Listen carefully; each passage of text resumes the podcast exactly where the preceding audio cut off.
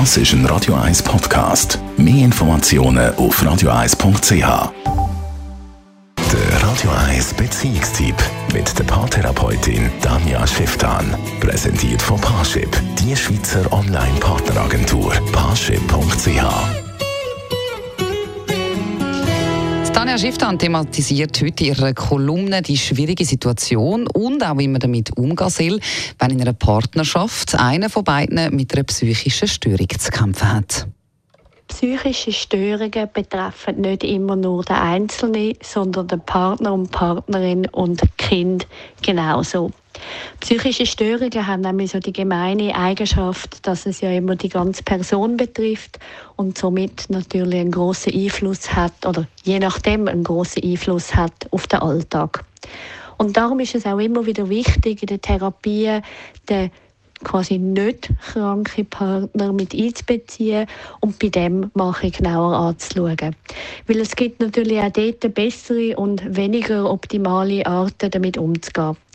Zum Beispiel beim Thema Angst ist es immer wieder wichtig, dass man als Partner ähm, nicht alle Sachen aus dem Weg räumt. Also nicht dem kranken Partner alles probiert leicht zu machen, weil der zum Beispiel sich auch gewisse Sachen muss stellen muss.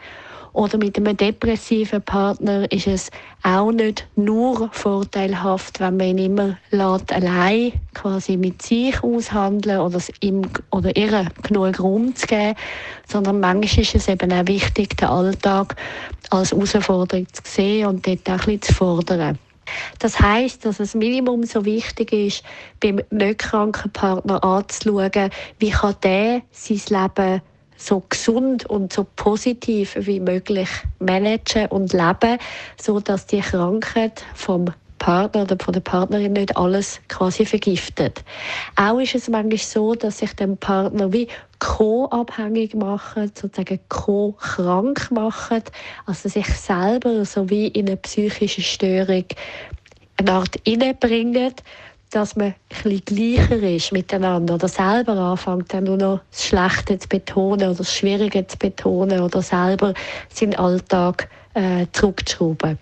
Also das heißt, wenn das jetzt jemand hört, der merkt, hey, da stimmt etwas nicht, dann lohnt sich das anzusprechen, dann lohnt sich das für sich selber Hilfe zu holen.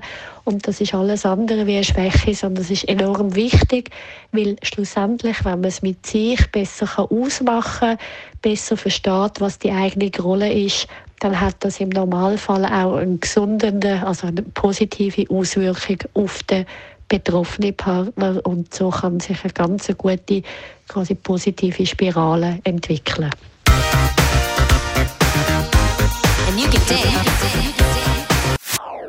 Das ist ein Radio 1 Podcast. Mehr Informationen auf radio1.ch.